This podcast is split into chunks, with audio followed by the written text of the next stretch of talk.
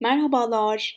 Bu aslında podcast'lerin başlarına böyle bir intro müzikler falan konuyor ama ben hiç bilmiyorum nasıl oluyor.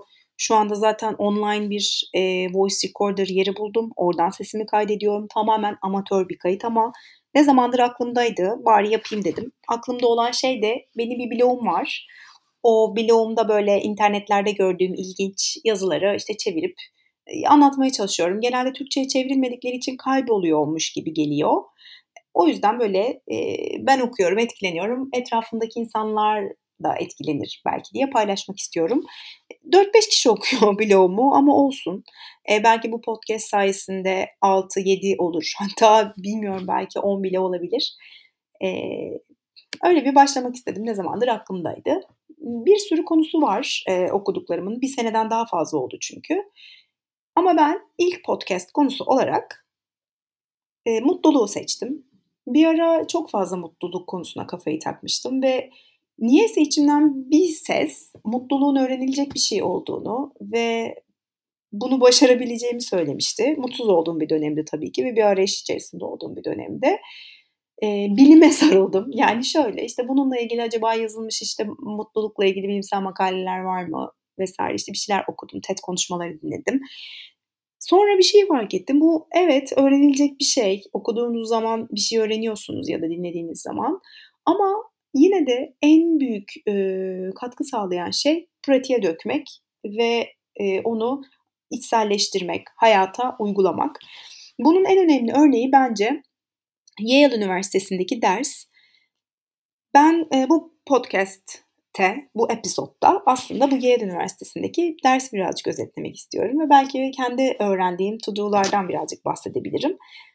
Bu kadar, hani, eee, öğrenebilecek bir şey bence dememin altında yatan sebep, evet, aşama kat ettiğimi gördüm, eee, ve genel olarak da şu anda hayatımda olumsuz bir şeyler olsa bile, eee, iyi gitmese bile niyeyse böyle mutluluk seviyemin çok değişmediğini ve, eee, hayatı hep neredeyse aynı oranda sevdiğimi fark ediyorum. Sabahları mutlu uyanıyorum yani öyle söyleyebilirim.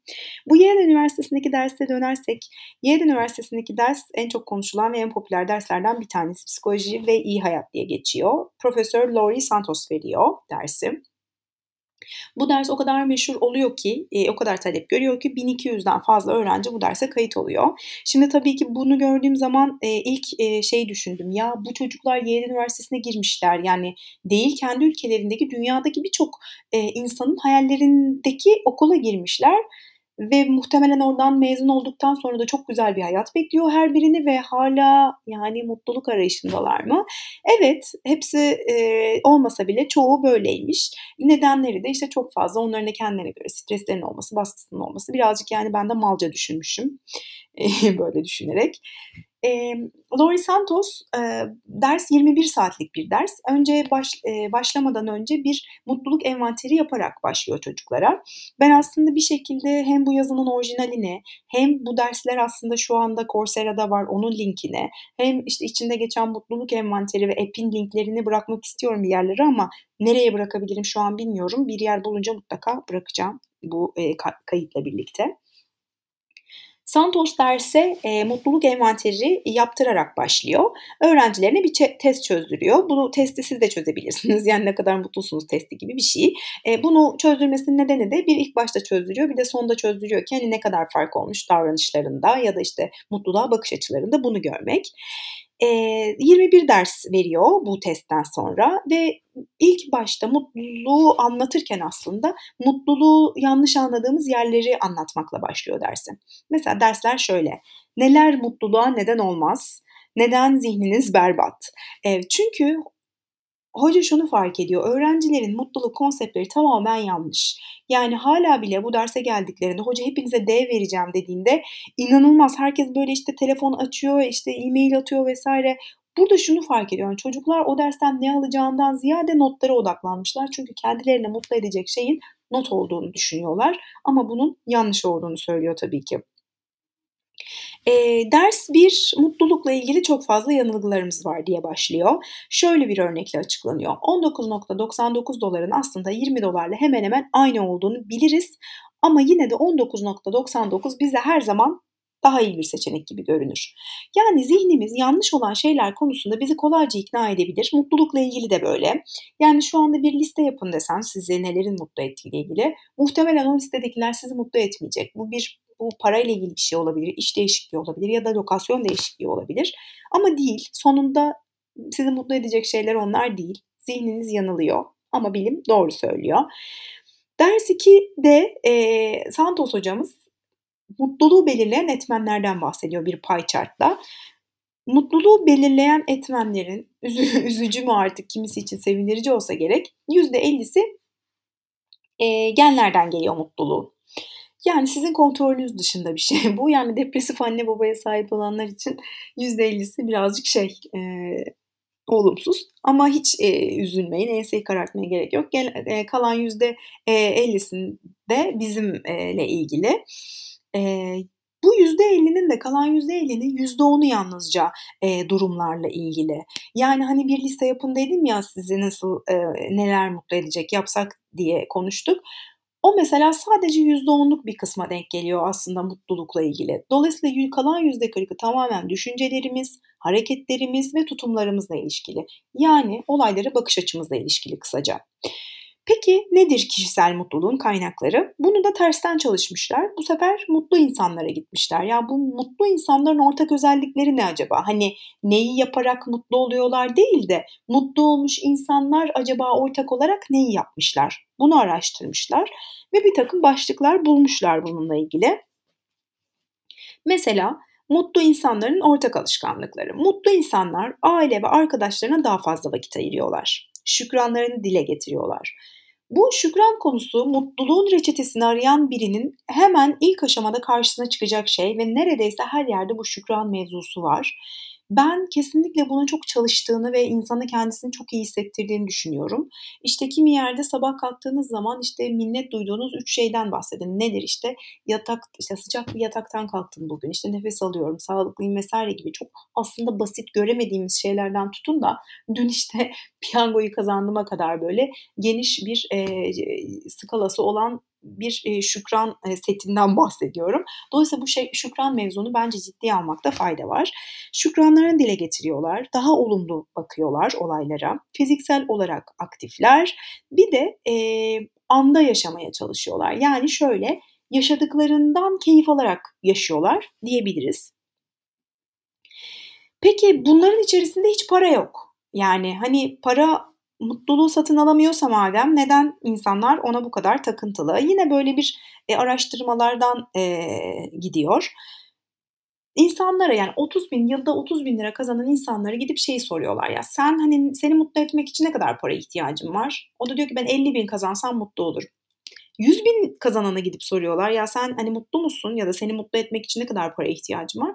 100 bin kazanan insana diyor ki 250 bin kazansam mutlu olur. Yani burada şöyle bir şey var bir miktar yok o zaman yani hani insanlara mutluluk getiren ama değil işte öyle. Nobel ödüllü ekonomistler bir araştırma yapıyorlar bin kişi üzerinde ve 75 bin dolara kadar mutluluk seviyesi artarken 75 bin dolardan sonra öyle büyük bir e, aralık açılmıyor mutluluk seviyesinde. Yani şöyle 75 bin dolara kadar evet işte daha fazla kazandım mutlu oldum, daha fazla kazandım mutlu oldum ama 75 bin dolardan sonra daha da fazla kazansan öyle çok da o aynı e, oranda mutluluğun artmayacak.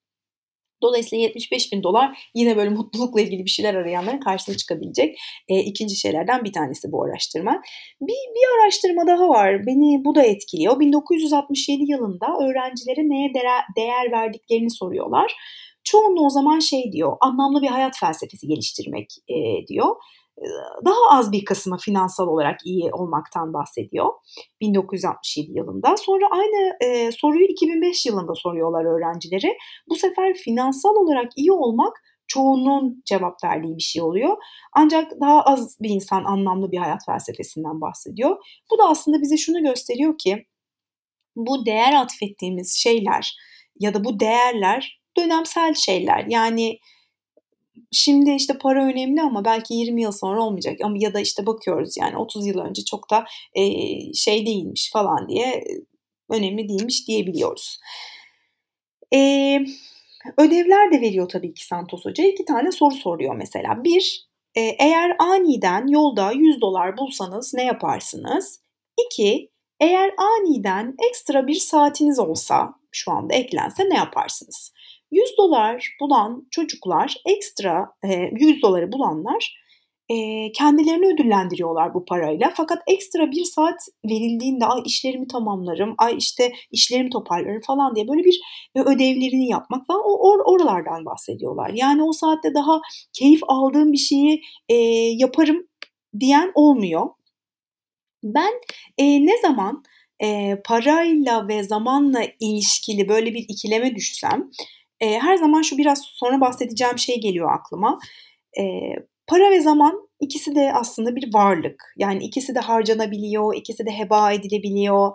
Ama yine de ikisi arasında çok büyük bir fark var. Para elastik bir değer. Yani biriktirebiliyorsunuz istediğiniz kadar. Ya da hayatınızın e, bazı alanlarında artabiliyor, bazı alanlarında azalabiliyor. Dilediğiniz kadar, dilediğiniz zamanda kullanabiliyorsunuz. Böyle bir özgürlük tanıyor size. Ama zaman öyle değil. Zamanı işte biriktiremiyorsunuz. Ya da ne bileyim bazen daha fazla kazanamıyorsunuz. Ömrünüzün sonuna kadar aynı dakikalarla devam etmek zorundasınız. E, hal böyle olunca bir saat mi daha değerli yoksa atıyorum x dolar mı daha değerli dediğimizde bizim buna biz genelde sanki e, o dolar daha değerliymiş gibi davranıyoruz. Bunu da şuna bakarak söylüyorum iyi maaş veren, yani iyi ödeyen ama daha uzun mesai saatleri olan iş yerlerinde mesela çalışıyoruz. Ya da daha ucuz diye daha uzun süren ulaşım araçlarını tercih ediyoruz. Dolayısıyla aslında para ve zaman arasındaki bu e, hani bir değer e, ölçüsü yani bir değer biçmeye çalışırsak aslında zamanın ne kadar da önemli olduğunu e, kavrayabiliyoruz. Ya da işte zamanı mesela işte öylesine değerlendirirken, boş zaman geçirirken aslında o zamanı hazırdan yediğimizi e, fark etmek bana kalırsa çok korkutucu. İnsanlara bir de 40 dolar veriyorlar ve diyorlar ki bu 40 doları alın size zaman kazandıracak bir şeylere harcayın. Onlar da öyle yapıyorlar hakikaten. Biri işte temizlikçi çağırıyor evine, temizlik zamanından kısıyor. Biri hazır yemek e, söylüyor, işte yemek yapma zamanından kısıyor. Bir 40 dolar daha veriyorlar. Diyorlar ki bununla da gidin kendinize bir şeyler alın diyorlar. Sonra ama şunu görüyorlar. Zaman kazandıran şeyleri almaları söylendiğinde insanların aslında daha iyi kendilerini hissettiklerini söylüyorlar. E, tabii ki zamandan bu kadar bahsettikten sonra hocamız e, dersini iptal ediyor ve diyor ki bir saat size boş zaman buyurun ne isterseniz yapın ama hayır ödev yapmayın diyor. bir öğrenci mutluluktan ağlıyor. Bu bir gerçek. E, dersin 13 ve 20. dersler arası da e, bu bahsettiğim app, app var bir tane. E, app'ten bahsediyor. Ben indirdim bu app'i. E, Rewire diye bir app. E, onun da linkini bırakırım. Burada bir takım egzersizler var. Yani bu öğrendiklerinizi hayata geçirmenize yardımcı oluyorlar ve dolayısıyla aslında mutluluğa ulaşmanıza yardımcı olan app diye geçiyor. Ee, bir sorunsal daha çıkıyor burada bu dersler arasında. O da şu. Mesela işte bize araba çarptı ve belden aşağımız felçli kaldı. İşte 5 yıl sonra daha mı mutsuz oluruz? Cevabı hayır. Burada da yine başka bir araştırma karşımıza çıkıyor. O da piyango kazananlar ve daimi felçliler arasındaki bir araştırma. Bu iki gruba da mutluluk oranları soruluyor ve görülüyor ki bu iki grubun mutluluk oranları arasında aslında o kadar da büyük bir fark yok. Çünkü bizim bir psikolojik bağışıklık sistemimiz var. Yani o da bizim dışsal kaynaklardan ötürü mutluluk seviyemizin düşmesini engelliyor. Hani hep diyoruz ya Allah işte taşıyamayacağı yük yüklemiyor insana diye. Aslında gerçekten yaşadığımız bütün acılar ne yaşarsak yaşayalım hepsi kaldırabileceğimiz şekilde oluyor. E, hepsinin nedeni de bu psikolojik bağışıklık sistemimizden ötürü. E, bir şey daha var benim bu, bu dersler arasında burada bahsedilen çok sevdiğim bir bakış açısı daha var. Genelde gelecekle ilgili bir şey düşündüğümüzde biz olumsuz şeyleri düşünmeye teşneyiz anlamıyorum niye. İşte kesin beni terk edecek, işte bu ilişki de böyle olacak, işte beni bu işten de kov- kovarlar ya da işte bilmem ne olur vesaire diye. Ama sonra yani oluyor kötü bir şey mesela işte terk ediliyorsunuz ya da ne bileyim o işten kovuluyorsunuz. Ama dikiz aynasından o olaya baktığınız zaman e, şöyle bir geriye dönüp baktığınız zaman işte diyorsunuz ki zaten orada emeğimin karşılığını alamıyordum. Ya da zaten işe yaramaz biriydi. İyi ki de böyle yaptı, terk etti beni. O zaman anlayamadım, şimdi anladım. Yani dolayısıyla zaman geçtikçe yaşadığınız şeylerin çok da de- önemi kalmıyor. Bu da şu demek aslında, gelecekle ilgili endişelendiğiniz ne varsa e, sadece sizi üzüyor. Yani dolayısıyla gelecekle ilgili endişelenmenin çok da o ana ya da yaşadığınız ana hiçbir katkısı olmuyor. E, tüm bu dersler şunu öğretiyor insana. Mutluluk e, böyle dışarıdan bir takım şartlarla empoze edilen bir şey değil. Mutluluk inşa edilebilecek bir zihin yapısı aslında. E,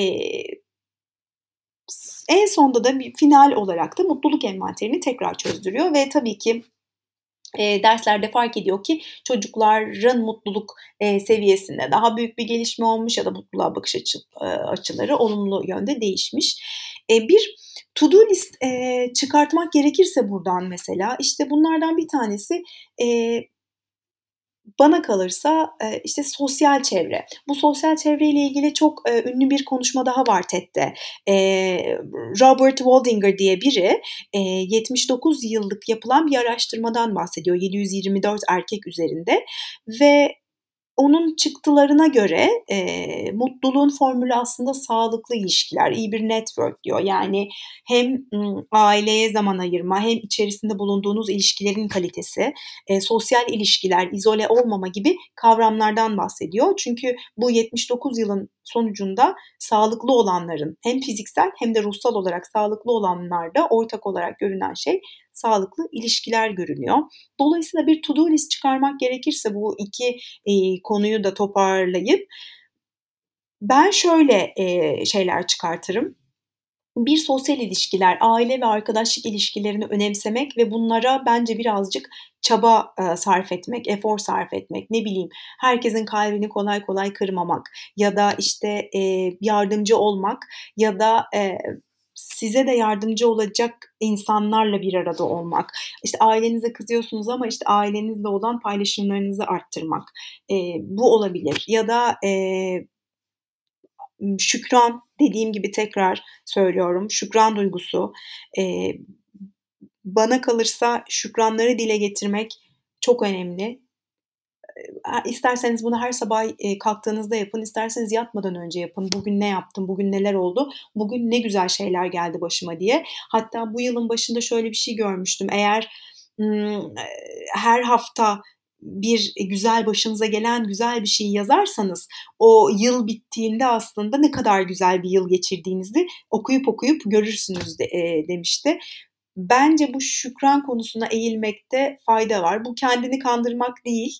Bu gerçekten sıcak bir yatağınızın olmasının e, sizin için ne kadar büyük bir hediye olduğunu e, görmekle ilintili bir şey ya da ailenizin hayatta olmasının ne kadar değerli olduğunu fark etmekle ilintili bir şey. Dolayısıyla bence e, ikinci to-do listimin ikinci maddesi şükran dile getirmek, yazmak, e, paylaşmak olurdu. Üçüncüsü egzersiz yapmak olurdu. Bu egzersiz yapmak ya da daha iyi bir hayat biçimi olur. E, kendinizi düşünün. Yani bir junk food yediğinizde kendinizi nasıl hissettiğinizi düşünün. Bir de o gün ne kadar o beslenme şekliniz iyi olduğunda kendinizi nasıl hissettiğinizi düşünün. Hareket etmek zaten hani birçok araştırmada işte egzersiz yapmanın mutluluğu olumlu yönde etkilediği zaten görünüyor. Dolayısıyla bir e, diğer maddemde hem sağlıklı beslenmek hem de e, bir şekilde vakit ayırıp egzersiz yapmak olurdu. E, bir de şu anda yaşamak mevzusu var. Bu bir türlü aslında işte anda kal anda kal falan ne demek istendiği belli olmuyor ama galiba bu şeyle ilgili.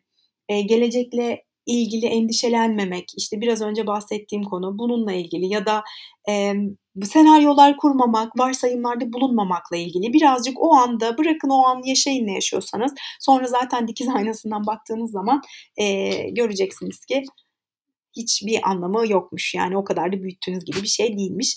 Benim e, aklıma gelenler bunlar. E, umarım size de faydalı olmuştur. Bir de kapanış müziği aslında e, olması gerekirdi bunun ama amatör olduğu için o da yok. Hoşçakalın.